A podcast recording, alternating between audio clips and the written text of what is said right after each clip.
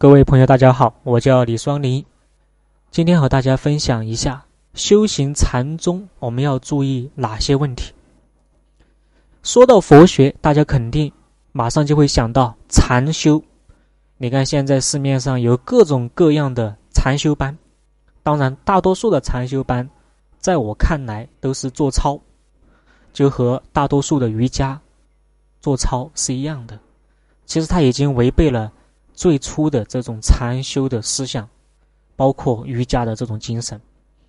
你看，佛学当中啊，也会讲到很多瑜伽的修行方法。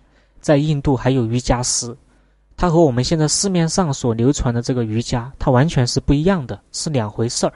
就现在市面上的瑜伽，就拉拉筋啊，对吧？锻炼一下身体，哎，也很好啊。你不能说它不好，但是它不是最究竟的这个东西。包括现在市面上很多禅修班也不是，啊，打坐啊、冥想啊，哎，都只是一个表面的东西啊。包括我们去做，也只是做做表面的功夫，而没有深入到内在中去修行。我们聊一聊这个禅修。说到禅修，啊，有很多朋友认为修禅它是比较自由的啊。第一是不持戒，不忌口。对吧？哎，同时也不需要去念阿弥陀佛，也不需要去读经，很自由，感觉禅修是很简单的东西。其实并非如此，修禅也是需要持戒的。各位记住，佛学当中任何宗派都要持戒，因为不管你哪门哪派修行，永远是建立在戒定慧的基础之上的。戒定慧的戒就是持戒，你必须要以戒为师。从从持戒开始入门，你不持戒，你如何入门呢？戒才是我们的老师啊！你不持戒，如何生定力啊？你不没你不生定力，如何生智慧呢？你没有智慧，如何觉醒啊？你如何成佛？对吧？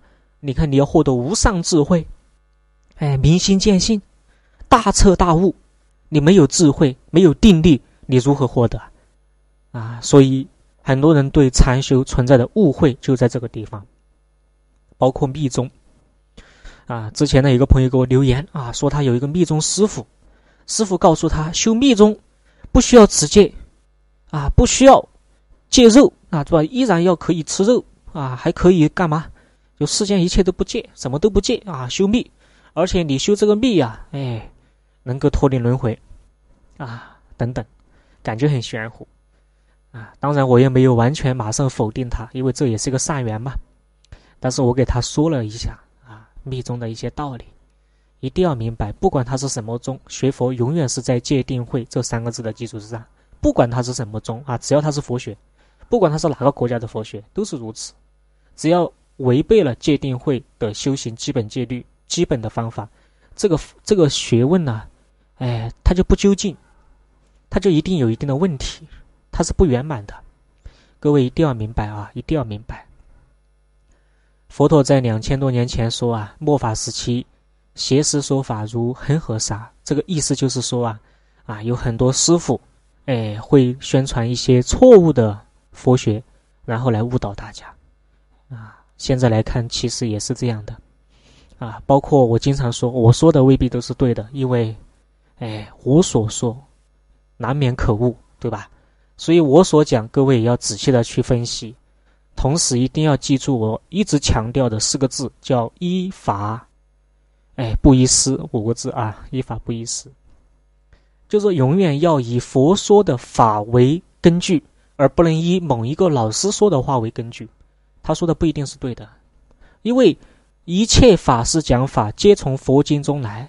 如果他的话违背了佛法，违背了佛学，对吧？是根本思想，违背了三法印、四法印。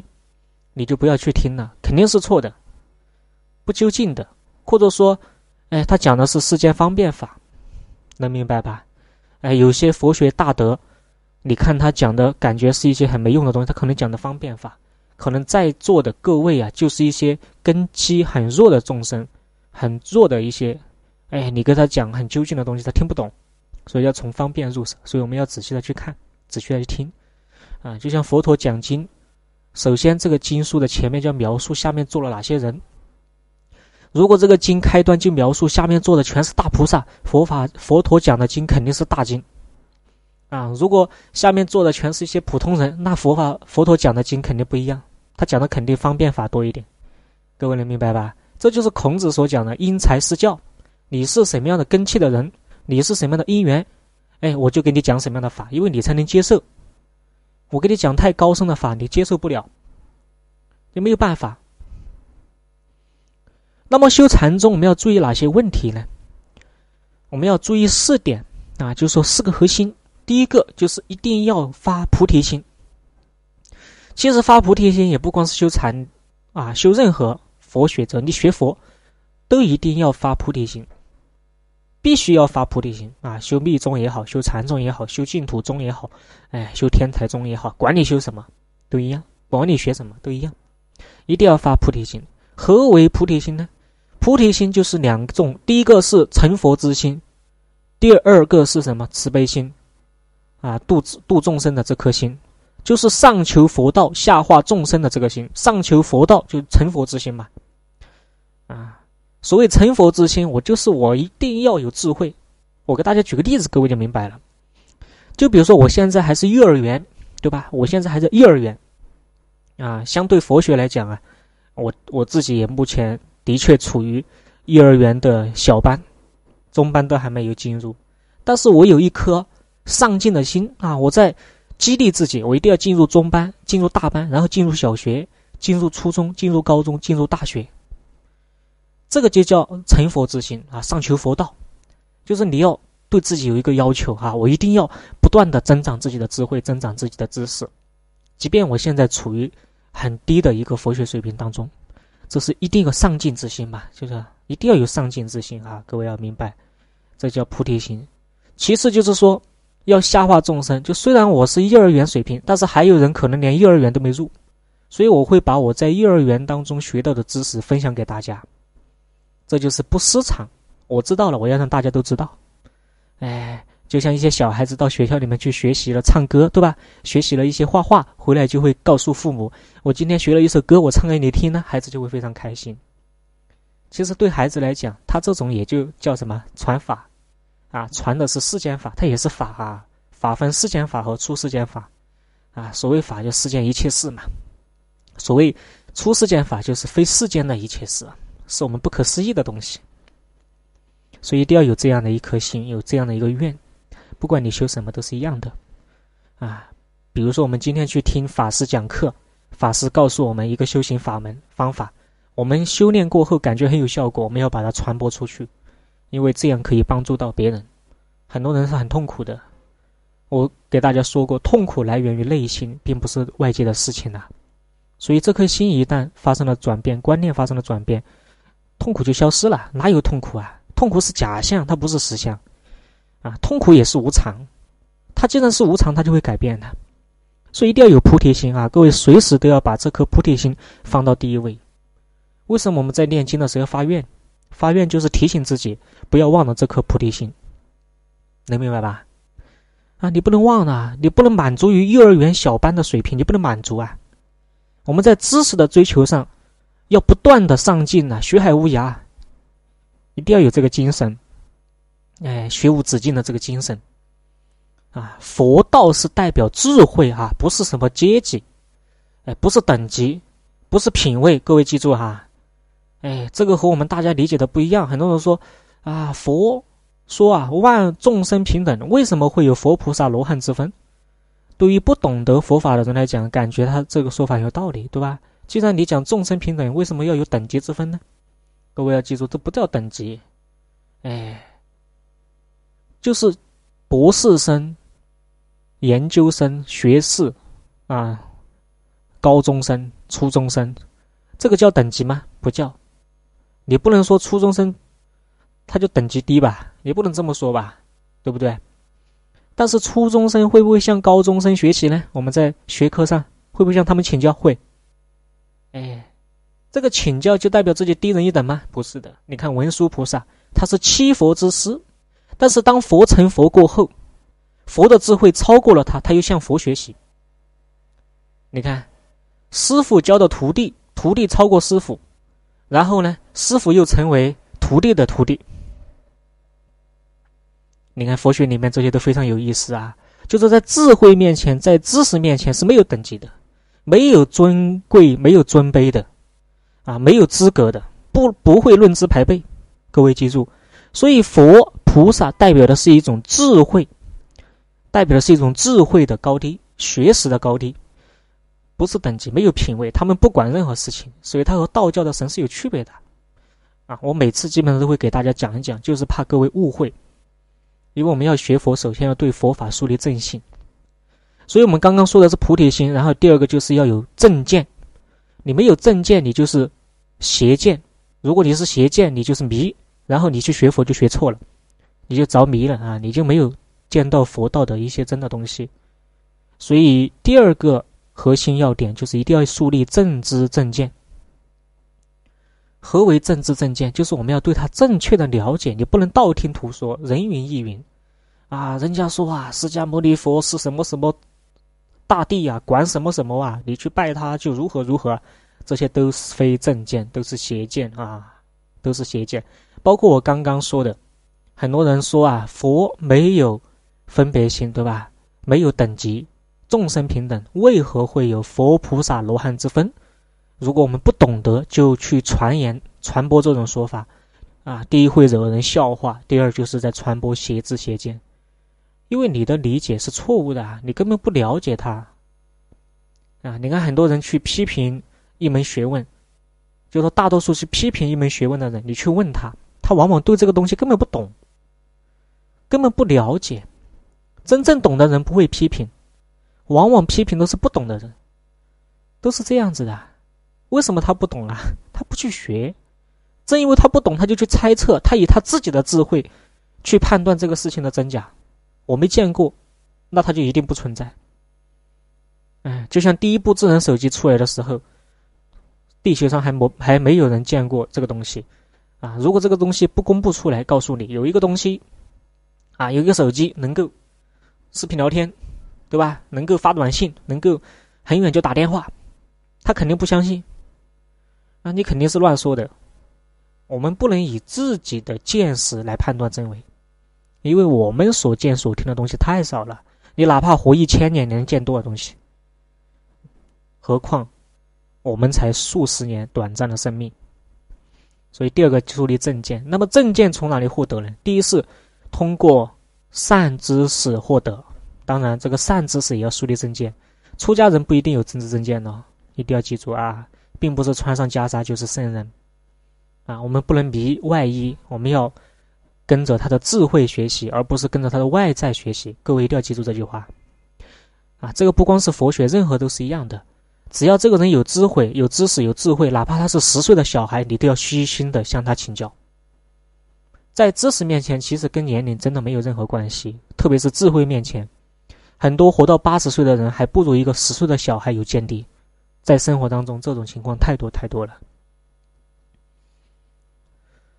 第三个核心要点就是什么？要持戒。我刚刚说了，修任何法门都要持戒，因为只有持戒才有定力啊！你要给自己立规矩啊！你没有规矩是散乱的。就比如说，我们说今天我必须学习两个小时，这就是戒，这就是规矩。你坚持了下去，你慢慢就有定力了，养成了一个习惯。啊，你不吃肉也是一种戒。那么佛学当中有很多戒律啊，这个戒律也可以根据自己情况灵活的去设计，不一定和别人一样。你要自己给自己设置戒律啊。杀盗淫妄酒五戒啊，可以一个一个的去持，持杀戒、持盗戒、持淫戒，一个个的持，叫持戒。你在持戒的时候，其实啊，你表面上看起来我是在不做它，其实你在锻炼你的定力。慢慢的，你定力会越来越强。像吃素的人，他很有定力的。哎，特别是说吃素就吃素，真的是这是一种定力啊，了不起！你不要认为这个很简单，不简单。因为人之两大欲望，第一就是吃，第二就是性，对吧？你第一个吃这个欲望断掉了，啊，我们首先断肉食欲，因为吃肉的确会比吃菜更香，这个是毋庸置疑的啊。但是我把最香的这个菜给断掉了。这就是一种什么定力，并且我永不再犯。性啊，你把它断掉了，我不邪淫。哎，这也是一种定力。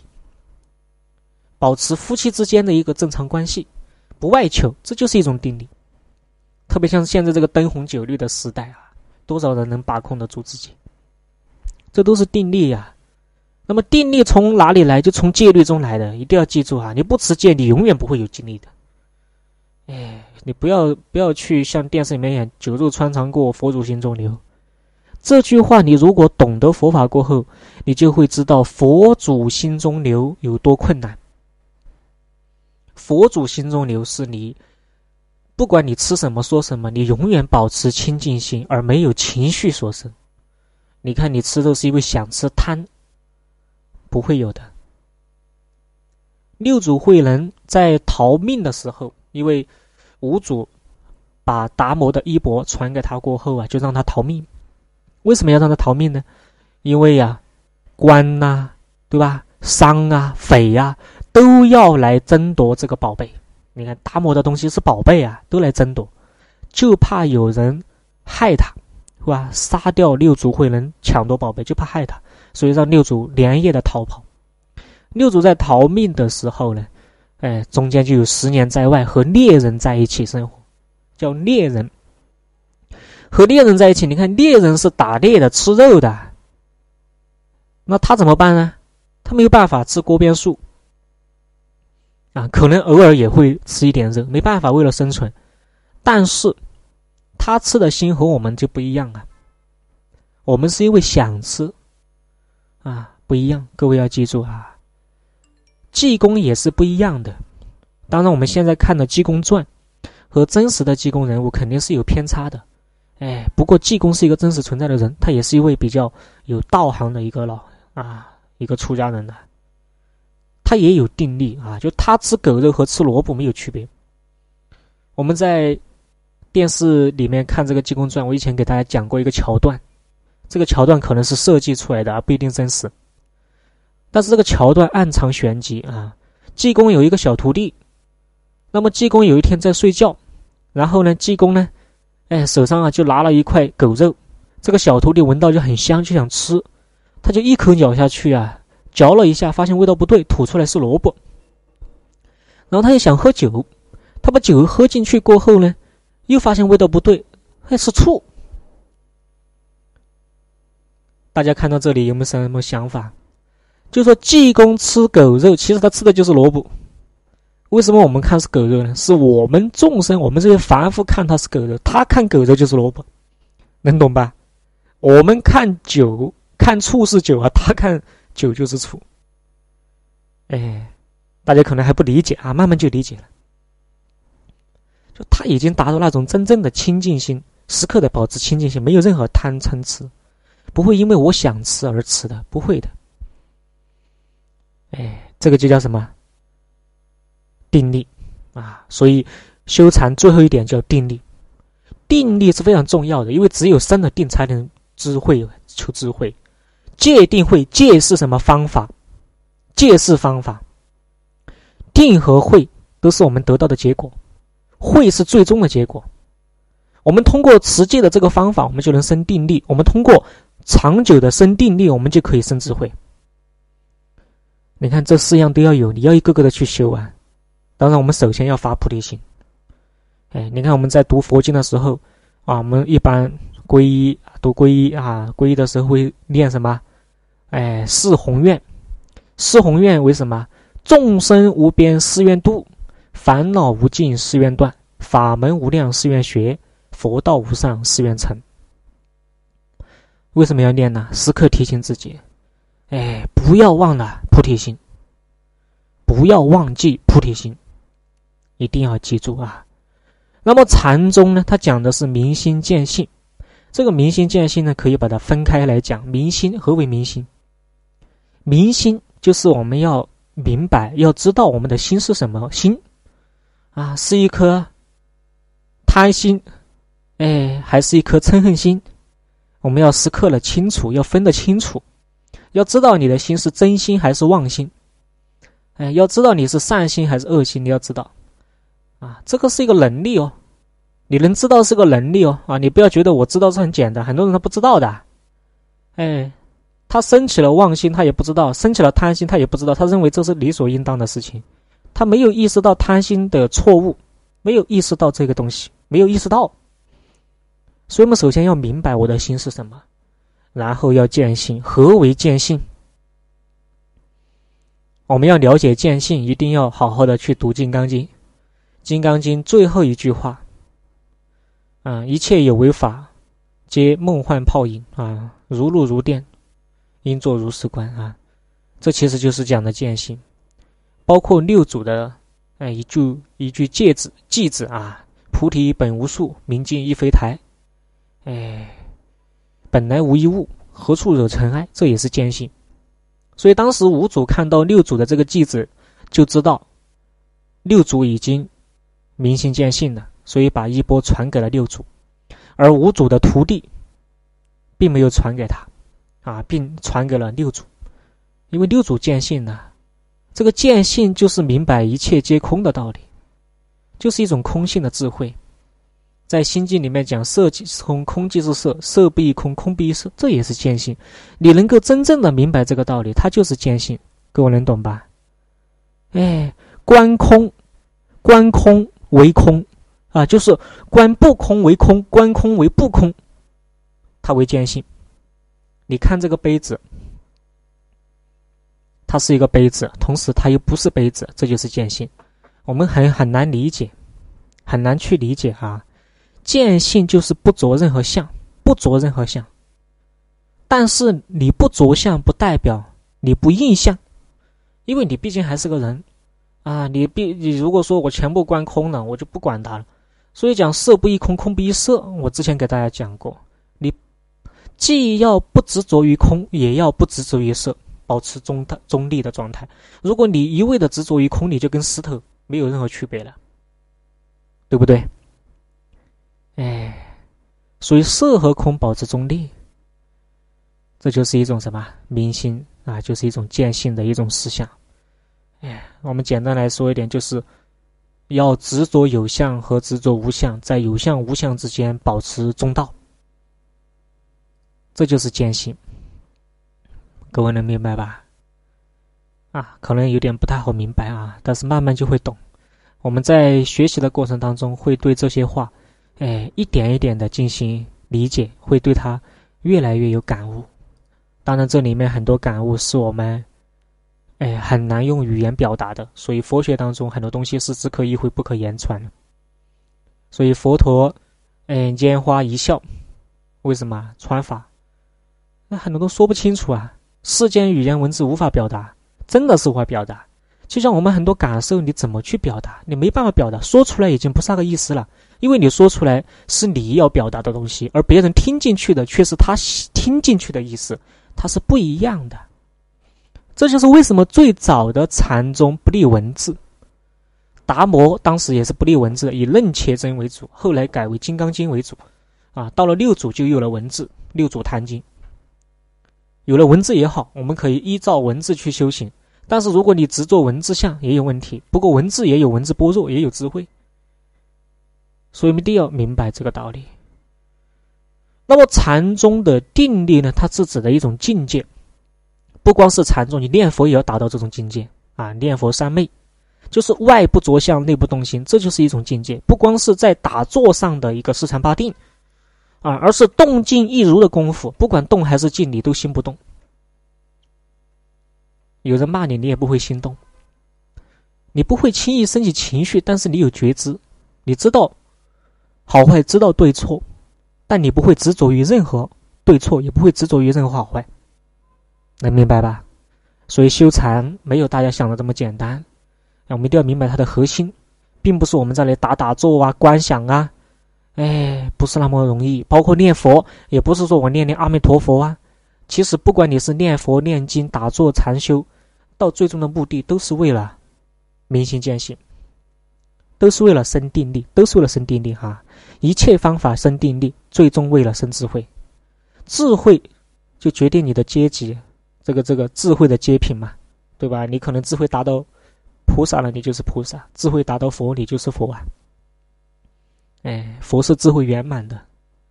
今天就讲到这里，大家有什么问题呢？可以关注公众号李双林，啊，向我提出。谢谢大家，再见。